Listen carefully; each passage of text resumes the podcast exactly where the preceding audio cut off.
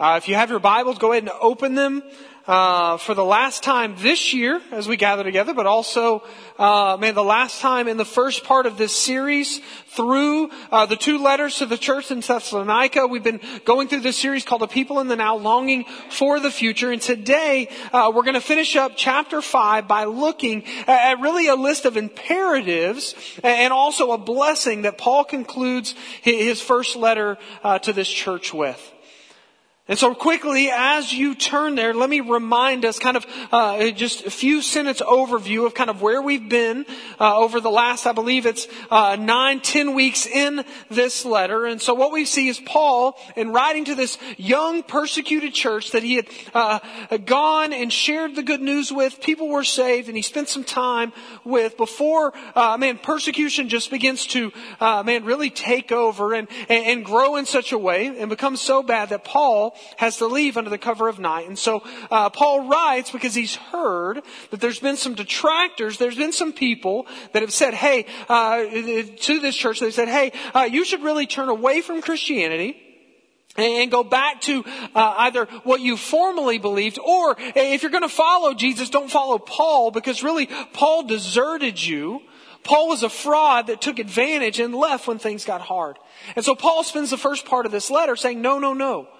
Here, here's my defense. This is who I am. This is what God has called me to do. And I want you to remember my care for you. And so he lays that out and then he spends uh, really a lot of his time in this letter uh, occur, encouraging them in, in a variety of ways to abound in love and then he exhorts the church to live lives pleasing to God uh, by laying out certain gospel ethics that we've really spent probably the last three or four weeks looking at, uh, so that they might uh, display the transformative power of the gospel to others.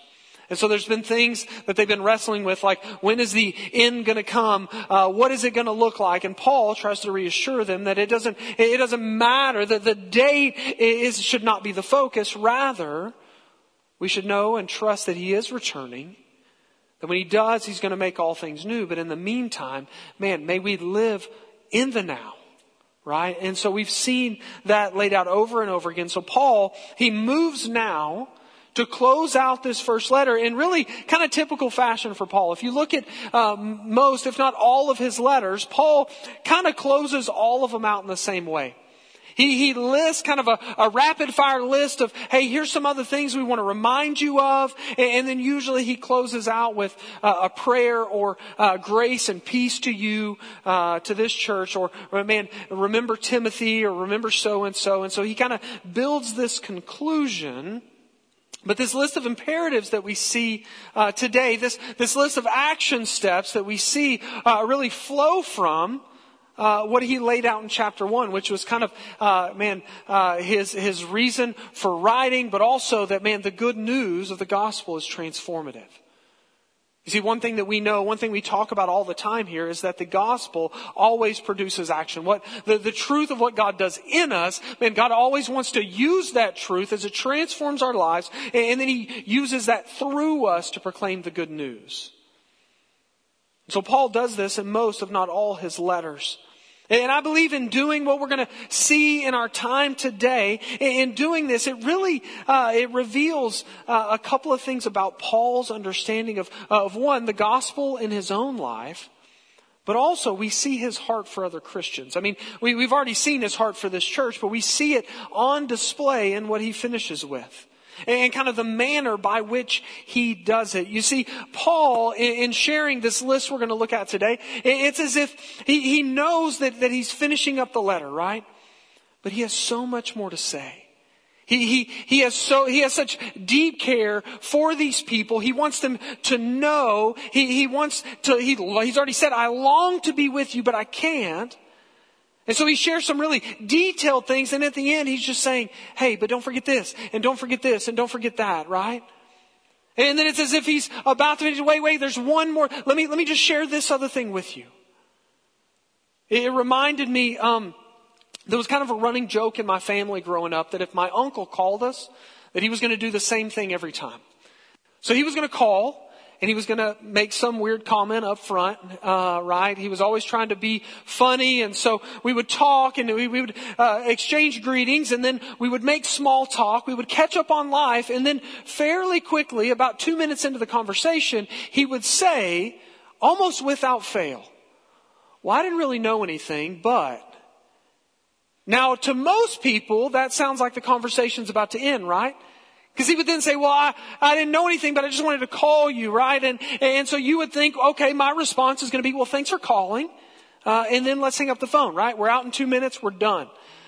But that's, that never happened. Because he would always, he would say, I, I didn't really know anything. And so I, and then he would be like, he would start talking about just something totally random off the wall. And I'd be like, what? Where, where, did this come from in the conversation? And so we would get through that one, and then there would be like seven, eight, nine, ten more things, and a one and a half minute conversation turns into like a 15 minute conversation. Because as we're talking, it's as if on the one hand, I know that my uncle, he, he cared about me, he cared about my cousins, other members of the family, and he wanted to talk to them. But it's as if he was, as he was talking, man, more things would pop into his head. And he would get really excited. And so I think after three or four times we're going to be done with the conversation, it just kept going and going and going. And so every time he called, I always knew when he said, well, I didn't really know anything. I knew I was in for a long conversation. And then what I realized recently, especially when I talk to my cousins, that I do the same thing. That I'll call my cousin Brady. We talk really regularly and I'll be talking and I'll catch myself saying, well, I, I really didn't know anything. But, and then I'll start talking about just the most random, and I'm like, oh my gosh, who am I becoming? And, and, and a one and a half minute conversation turns into a 15 minute conversation of just total randomness, right? And while uh, that, that, we can we can sit in that and see that, I believe that Paul, in, part of him, he's one to just he doesn't want it to end. But also, there's purpose behind what he's going to say. That there's depth to what he is going to lay out today. And really, I believe that the purpose at the end of this letter is to give practical application on how to live as gospel community, how to live in gospel community, and how to live out gospel community. Let, let, me, let me explain what I mean by that. To live as gospel community, which is what Paul is, is expressing in these last few verses, what he wants us to understand. He says, hey, this is how you live as the family of God. This is how you live as gospel community. And then secondly, this is how you live in gospel community. And really, we're going to see this aspect of what does it mean to be a servant? We're called to be family, but also we're called to be servants to one another and to others. And then lastly, what we're going to see is, is Paul is laying out how to live out gospel community. Because guess what, man? The, our, our community is never meant to stay here. No, we, we live it out. We are, when we leave here, we don't become uh, non-family anymore in the kingdom. When we leave here, we don't become, uh, not become servants any longer. Actually, we're sent out to be that to live out our identities as family, as sons and daughters, to live out our identity as a people that are called to be servants towards others. And all of it is encompassed as we live out gospel community. We are a missionary people, right? We are a sent people. We have been commissioned, Matthew 28, by God to, to proclaim the good works of the, the good news of great joy, right? The, the, this gospel message that has impacted us. And so this is what Paul is after throughout the whole letter. But he ties the bow on it here by listing really kind of three categories of these imperatives and then a benediction. And so let's look at category one, which is in, which is a response towards church leaders. And so I'm going to read verses 12 and 13. Paul says this, we ask you brothers to respect those who labor among you and are over you in the Lord and admonish you and to esteem them very highly in love because of their work. Be at peace among yourselves. Okay, so if you remember through our time in this letter, I already expressed it, like Paul spent a portion of it defending his own ministry, defending his own leadership as an apostle, and I believe that it was for two main reasons. First, he wants to encourage the struggling church to see that he cares for them and that he can be trusted as an authority in their lives, right? But secondly, And I think what he's doing here in these two verses, he's actually, he's done that so that he might set the stage for the call for them to trust in and respect, honor, and submit to the local authorities within the church that are leading them face to face. Now, now as we hear that and as we kind of sit in there, there's really a, a couple of problems that we're going to see. Uh, first, and I believe that was a pro- it was a problem then, but it's also a problem now is that at times the temptation, at times really because of ease of access, we allow those who are not a gospel presence to hold greater authority in our lives than those who are a gospel presence, especially when we're talking about church leadership. I don't know if you remember a, a few weeks back, Josh Reeves uh, came in and he he talked about being a people that are a gospel presence. He actually shared a lot about this, and and one thing that was brought up, I forget who brought it up to me. They they expressed, he said, "Well, is he?" He talked about. He said, "Hey, you know, uh, it's so easy to go to to other pastors and podcasts and YouTube, uh, you know, influencers and all these things, and, and listen to those people, but we never." Spend time really, uh, uh, man, submitting to a gospel presence here amongst ourselves.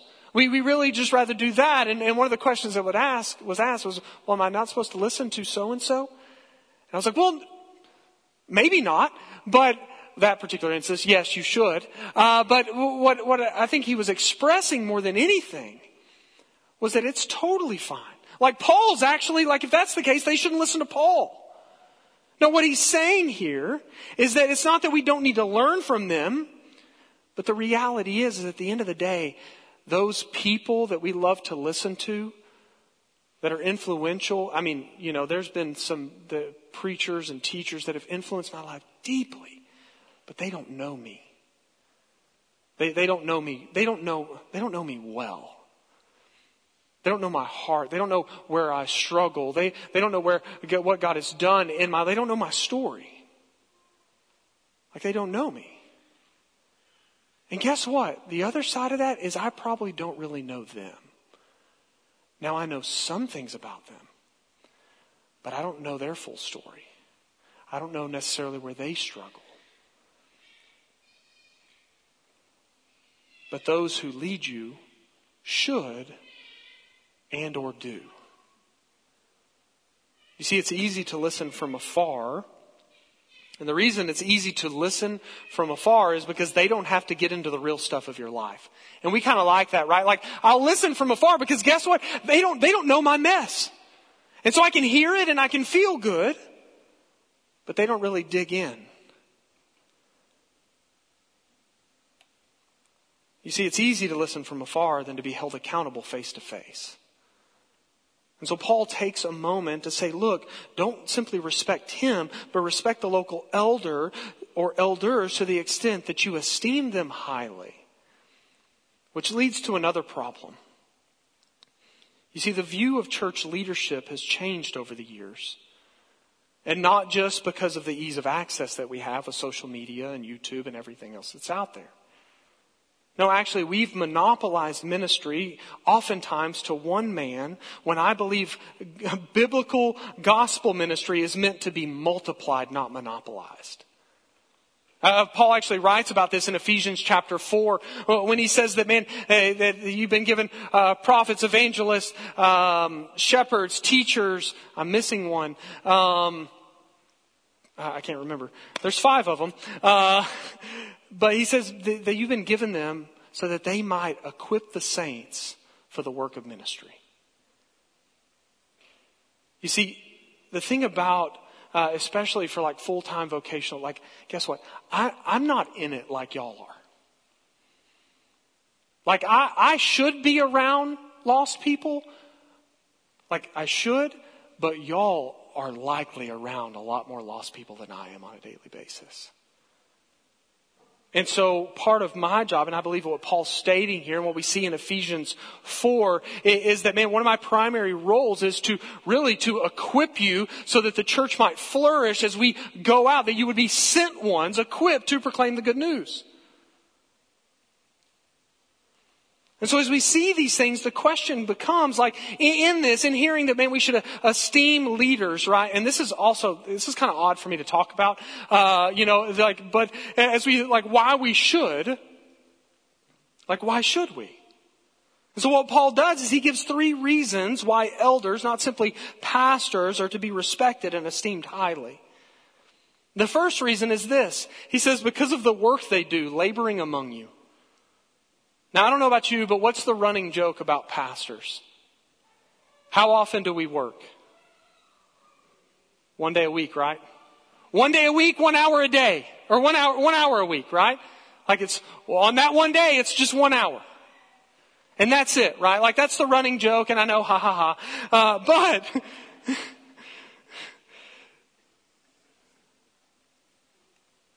the reality is, and I'm not here to talk about how many hours I work during a week. The reality is, I think when looking at like the, that the reason like those things are said is at times, man, it, it's just a different weight. Not that one's better than the other, not that you labor harder or, you know, like, but that they're just different. you see, the, and I'm just going to speak from my own experience here. Uh, man, the, one of the reasons I know the weight is different is because it feels impossible to shut off. Like with most jobs, like I don't know, like I don't know what your job is, but like most jobs, like guess what? Like when you clock out, you don't carry the label with you. But most of the time when people talk to me, what do they call me? Pastor Kyle. And I'm like, no, no, it's just Kyle. Like it's just, it's just like I, and, and part of me is I have to just get, okay, I have to become okay with that and just be like, no, no, like that is my role. But it's just another reminder that, hey, that never shuts off. You see, for me, something I, I wrestle with at times, if I'm going to be honest, is I can check out, but can never really clock out. You get that? Like, it's kind of like parenting. Like, guess what? Parents are, you can check out, but you can't clock out. And guess what? Over the last week, there's many moments where I'm like, I just need to check out for a minute, right? Like, like you can check out, but you can't clock. Like, I'm still a parent. And as a pastor, there's many moments, like I can, guess what? I can and have in seasons and at times checked out. But I can't clock out. And even when I check out at times, like in my mind, like it's always there. Like Sunday's always coming. The expectations are always there. Expectations I place on myself, good and bad. Expectations that are placed on me, good and bad. I better make sure that I call, check in. I better make sure I know before they know that I didn't know that they know what I know. There's sickness. There's death. There's babies everywhere. All the time. There's celebration.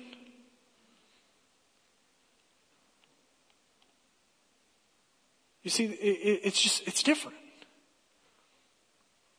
I'm not saying one's harder than another, like, it's just different weight. It's not the same. The labor looks different. And the reason I believe the labor looks different is because the weight is carried differently. Like maybe you work with your hands. Maybe you work with your back. Maybe it's your brain. Maybe it's all of it, right? You see, dealing with souls is a different weight. It's hard to quantify, right? I think it's hard to quantify what I do because uh, I heard a, my buddy said this. He said, "Man, in ministry, God does enough through you to keep you going, but not enough to make you think you did it yourself." And so it's just different. But Paul says, man, see, and, and again, I'm not talking, I, I don't, like, in this, I don't just mean vocational. Like, any elder, whether it's vocational or lay elder, and we have two other lay elders here in the room, like, it's a different weight. So then we get reason two, which is the reason you should love, you should respect is because they care for you. The, the word that's used in the ESV is they labor among you. That, that is, tra- could actually be translated, they care for you. The, the picture here is a picture uh, of really Jesus, of servant leadership. What Paul is saying is that healthy church leadership at its root is to be servant leadership. Church leaders lead or are to lead under those as a servant, not over them as their Lord. There's only one Lord. There's only one chief shepherd.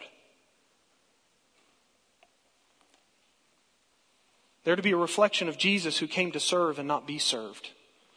John Stott says that the chief characteristic of Christian leaders, according to Jesus, is humility, not authority, and gentleness, not power. But you see, sadly, pride, ego, and position, when not held in check and in submission to the chief shepherd Jesus, can lead to lording rather than serving.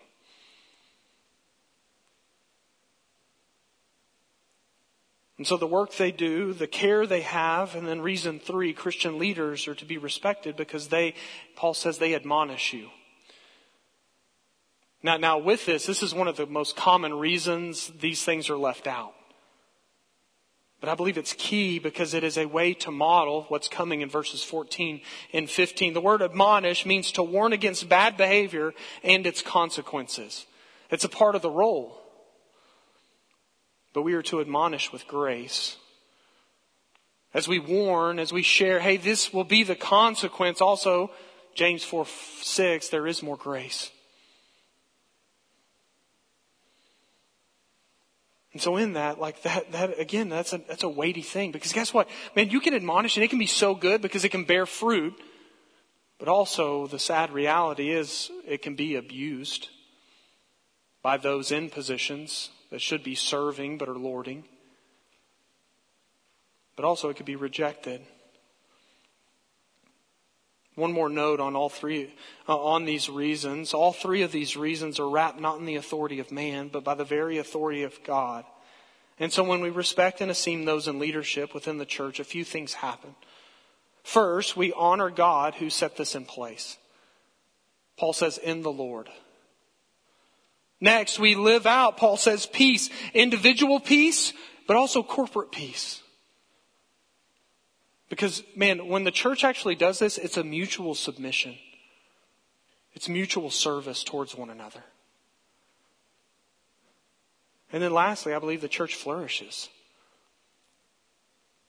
And so we see this call to uh, these practical implications towards church leaders. Next, we see practical implications towards the body or for the body of Christ, the church. Verses 14 and 15, it says this, And we urge you, brothers, admonish the idle, encourage the faint-hearted, help the weak, be patient with them all. See that no one repays anyone evil for evil, but always seek to do good to one another and to everyone. All right, so I want you to remember the, the, the, context of what's taken place here, right? Like this is a young church that's facing persecution, but also see what he says in verse 14. The audience changes. Or the, the audience gets more specific, actually. He's not addressing just simply church leaders. He, he says, no, everyone. The term brothers could be used brother or sister. He says, everybody, he says, we're all to engage in care for one another. Now, now that could be different levels of care for one another. And so Paul, in these two verses, urges the church to do five things towards three groups of people. Let's run through them. First, he says, admonish the idle. Now, now Paul isn't talking about laziness here. One writer suggests that this is a call to admonish the disorderly and disruptive. So Paul says, hey, you need to warn them and advise them to live differently. Really, what this probably ties back to is those that had, they, they believed that Jesus was coming at any moment, right? Like maybe tomorrow, so I don't need to work. And because they weren't working hard, guess what they were doing? They were being, they weren't minding their own business. And Paul says, hey, no, admonish the idle. They're, they're being disorderly. They're being disruptive. You see, part of our job as the church towards one another is that we expose sin for what it is. But also we point out the warning signs in gentleness and grace. Also in relationship. I would not encourage you to go to somebody you don't know and just begin to just point out all their sin. Because they're probably going to point out yours, which is pride. Don't do that but in relationship, as we learn and, and, grow together, as we live out what it's called to be a family. And one of the ways we serve one another is, man, when we see sin, we go in gentleness and grace and humility, and we say, hey, I see this. So we go to them when we say what we see, but also, man, there are moments when you say, hey, the future reality of that, I mean, if you continue that way, man, this is what it's going to lead to. Next, Paul says, encourage the faint hearted. So what we see is that we are all to encourage the faint hearted or discouraged. We are to be the first line of encouragement towards our brothers and sisters in Christ when they face suffering and trials. May we as God's people be the voice of truth, proclaim good news and stand with them through it. As scripture says, may we rejoice with those who rejoice and weep with those who weep. Next, Paul says we are to help the weak. You see, we are to help the weak. Now, the, this could mean weak in faith, or it could literally mean physically and or emotionally weak. You see, this leads us to helping the weak through meeting tangible needs in the physical and the intangible needs of emotions. The next two things are found in Paul's concluding remarks. He says, in all this, be patient with them all.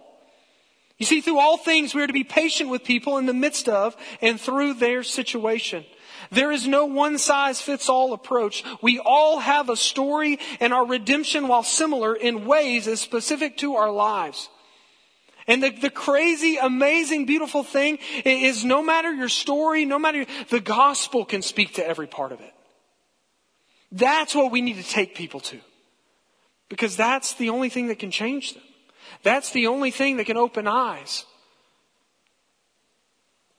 And then lastly, Paul says, see that no one repays evil, anyone evil for evil. Rather, seek to do good to one another and to everyone. You see, this is a helpful note. And the reason I believe it's helpful is because guess what? There will be times when you admonish, encourage, help others, when you, uh, when you go to them that, that they reject what you tell them and they return evil. You see, I think a lot of times, if we're all honest, there are moments when we, instead of being admonished, instead of being encouraged, it's like we just want to be managed. I think that, you know, we do that with sin, right? Like there's this gospel of sin management that says, man, if I can just be good enough and I can not do these things and check these things, but that's not the gospel. It feels easier at times though because we can seek to control it when in reality we can't.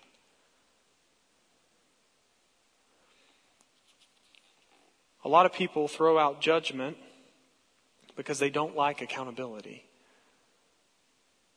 And so, how are we to respond? Well, first, Paul says we're to seek, which is active action, to do good in word and deed to one another, in the church, in the community around us, and to everyone. And that everyone means everyone, even your enemy, the person who rejects what you have to share with them. And so we see these calls towards church leadership. We see these calls towards the body of Christ. And then lastly, we see this call towards worship. And this is both a uh, general response personally, but a specific, I believe more specifically, it's talking about how do we worship corporately as the body of Christ. And I believe the goal in all of this is that we would live lives of worship. So beginning in verse 16 through verse 22, it says this. Rejoice always. Pray without ceasing. Give thanks in all circumstances, for this is the will of God in Christ Jesus for you. Do not quench the spirit. Do not despise prophecies, but test everything. Hold fast to what is good. Abstain from every form of evil. Okay, so in moving towards closing out the letter, Paul takes a moment to remind those he's writing to and us today that no matter the circumstance, we are to live lives of worship. You see, all of life is to be lived as an act of worship towards God. In light of what Jesus has done for us, we worship. Everything ultimate, everything eternal has been taken care of. We're freed up to worship. But the question becomes, do you? Are you? So how does Paul lay this out? Well, first he says simply, he says, rejoice always. Don't be fake. Don't put on the good face.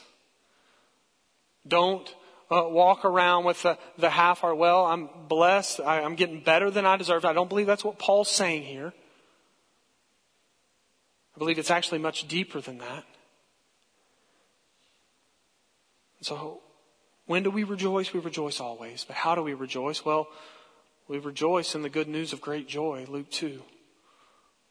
The gospel draws us to rejoicing as we remember and are met with the depth of our sin, but uh, as we're also met at the same time with the brutality of the cross and the empty tomb, man, we, as an overflow of what Jesus has paid, we rejoice. I believe this call right here is an invitation to worship. And it carries with it the tone of exactly that, that we would sing, that we would shout, that we would be loud about our worship. That people would not be like that, that we would constantly be a rejoicing people. Excited about what God has done, is doing, and is going to do. Next, Paul says, pray constantly without ceasing, right? I believe that the context of this command is together, that we would be a people, God's people, and that we would pray. See this all throughout the New Testament, especially in the book of Acts. Man, God's people are always together and they're always praying.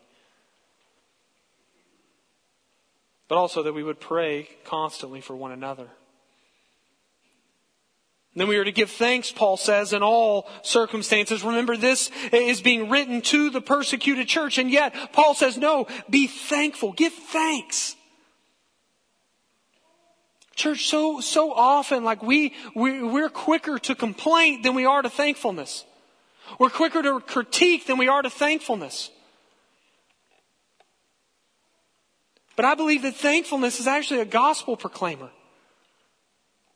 Because what we're ultimately thinking is that, man, like, guess what? Like, the reason I can be deeply thankful in every circumstance is because of what Jesus has done. So, how do we do that? Well, first, man, I think we do that by asking one another, what are you thankful for? And then when you're asked, don't run away. Answer. And if you can't think of anything, say, man, I need to think about that. But that should also be kind of a check engine light of like, oh man. I think it was, uh, we were in a quip a, a, a while back. No, we were in men's MC and we were talking about thankfulness. And I think it was actually Michael Anconi. He said, man, every morning when I wake up the first day, he's like, I want to write something I'm thankful for. And I was like, oh my gosh, why don't I do that? First thing I do is, man, can I just turn the coffee pot on? No, you could do that and then be, man, thank you, Jesus, for coffee. So it's asking, but also it's, it's answering. I'm thankful for. It's having an awareness around you. But also, I believe in this, it's, it's learning to practice this. That this would become common. And I believe, man, if this becomes common, it fights complaint. And finally, Paul says in this portion of the text, listen to the word of God. He says, don't quench the spirit. So well, what this means is don't put out the spirit's fire by living a life contrary to the word of God. Man, don't put, the, the way you, you quench the spirit is complaint and not thankfulness. It's griping and not prayer, or apathy and not prayer. It's, it's uh, not rejoicing in the midst of things.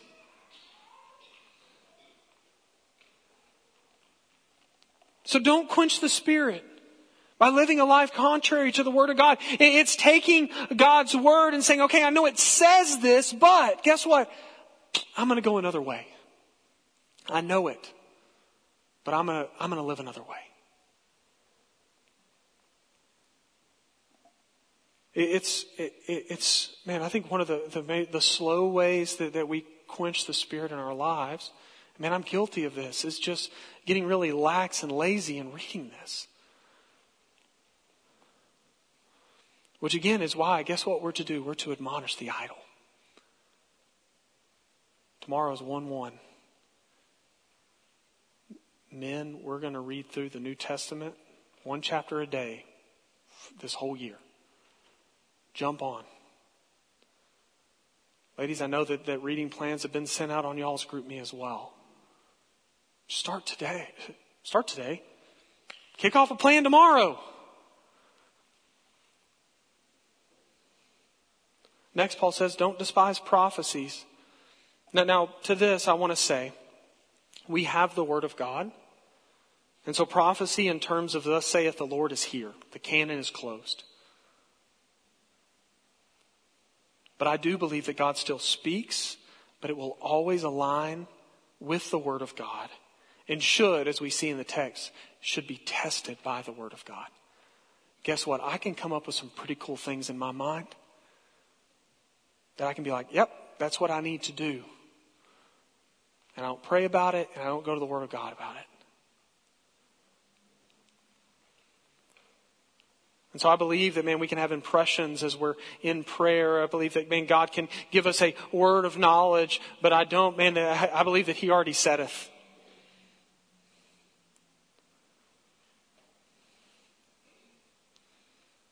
And so in all this, what Paul says, he says, man, as we test everything, he says, look, the, the question we should ask is as we test it to the Word of God, the first question is, is it good? Now the Word of God defines good, not us. And so what is good for us might not be good according to the Word.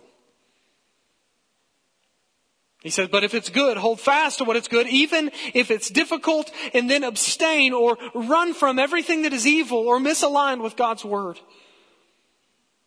You see how Paul, he's just rattling these things off. He says, just one more thing. Let me just say another thing.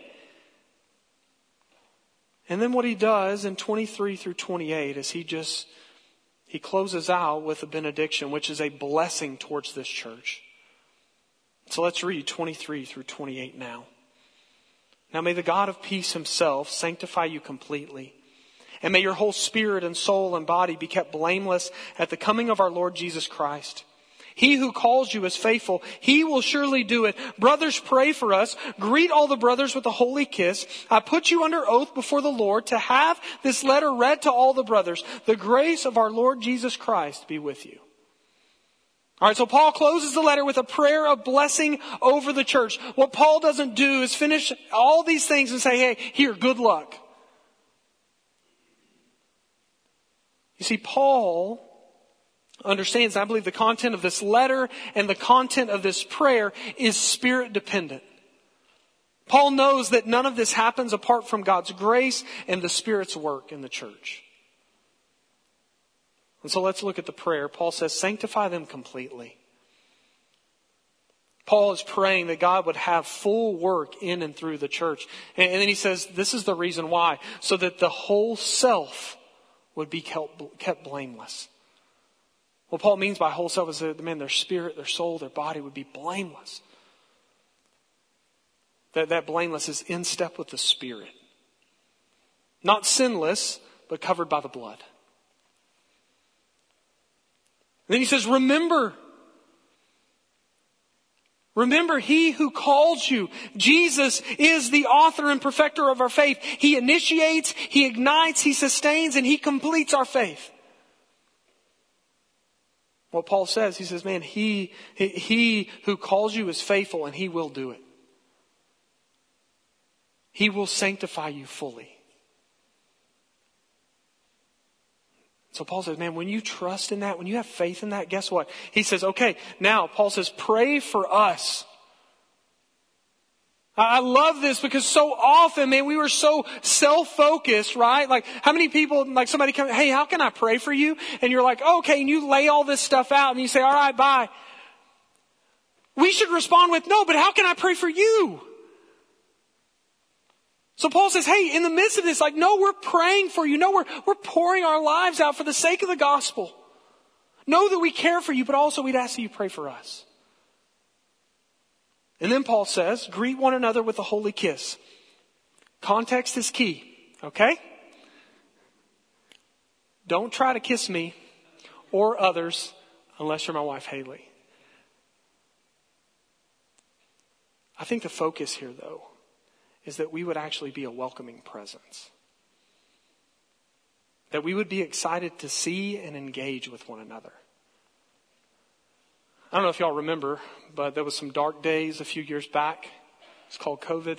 Uh, were everything. We just we recorded every Thursday. It was up every Sunday. It was not fun. But I remember that first Sunday we came back. Man, it was just like we've been missing this. We celebrated baptisms and, and, and we did, but because guess what? Like we were excited to get together. Like we like we, sh- we should be excited. Like when we see one another, whether it's here or man, if you see someone in Target just walking around and, and you know them and just shout them out say, Hey, what's up? Right? Like be encouraged. Like we should be excited to see one another. We should be a welcoming presence. Then Paul says, man, he, he says, I, I, charge you to read this letter. That, that charge, he's saying, hey, read this. But, but for us, like, man, we need to read the word together. This letter was communal in nature, meaning that it was written uh, for the church, but also it was read to the church. And then Paul closes, he says, look, receive and live out grace for yourself and others because Christ is with you. Like literally, he is. And so, as a people in the now longing for the future, this should give us great hope. But also, like, this should encourage us. And should, but it, man, like, we should be on fire. Knowing that, man, everything ultimate is taken care of. And so let us live lives like this. And so, how do we respond to the end of this letter? Well, first, I believe there are many things that we need to quit focusing on. Not that they're unimportant, but I think at times it takes our focus away from the main thing.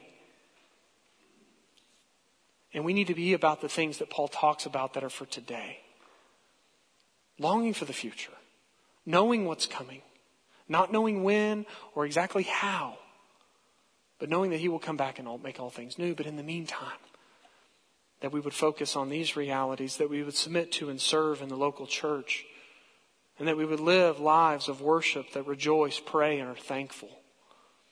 That we would be a welcoming presence, that we would pray for one another. You see, again, the purpose of this letter, I believe all of it, specifically the end, is to give practical application on how to live as gospel community to live in gospel community and to live out gospel community. So that we might display the good news to others. We have good news to share. May 2024 be a year that we really, really, really share it. Not because we got to check it off a list or we want to grow a brand or, you know, whatever it, but rather that, man, we would be so impacted by the good news that we can't help but share it. And we want to invite others into that. But you see, to invite others in, man, we got to live it out. And so that's what I want to invite you to today. And so I'm going to have the team come back up. And I want you to just take a moment to just reflect. Maybe, maybe to think about, man, what are areas in your life currently that, that maybe, um, you need to respond, be it uh, through, uh, man, repentance, through faith, through uh, just the reality of celebration. That maybe something hit you today that just it welled encouragement up in your soul. And go be about those things.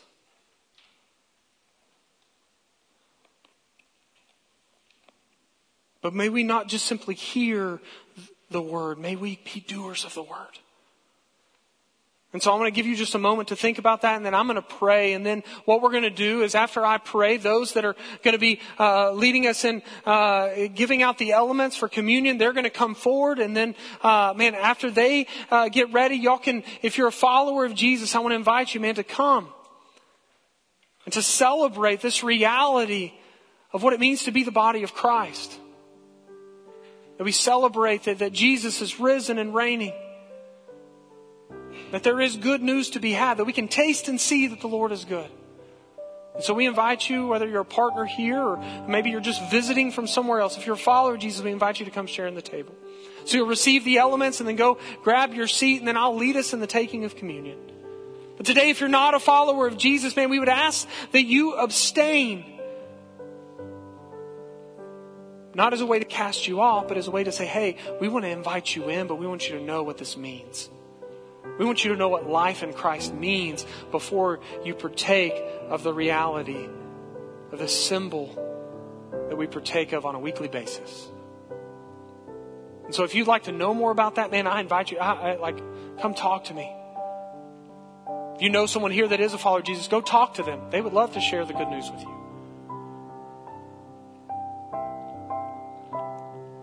So let me pray for us. And then we'll share in communion together. Father, we thank you for your word. We thank you that it is all that we need for life and living. God, I pray today as we think about just uh, these imperatives towards uh, uh leadership and imperatives towards the body and these, these imperatives, these action steps towards what it means to, to be a people of worship. God, they would not simply be words, but they would uh, impact us from the inside. And then as they impact our hearts, as they shape our, our lives from the inside out, God, it would change just the dynamic of how we live. That that would change just, just our, our focus on things. That we would rejoice, that we would pray, that we would give thanks. That we would live lives of worship as gospel community, in gospel community, and, and that out of that, that we would proclaim the good news. It's only by your power that this happens. So I ask that you move. Jesus' name, amen.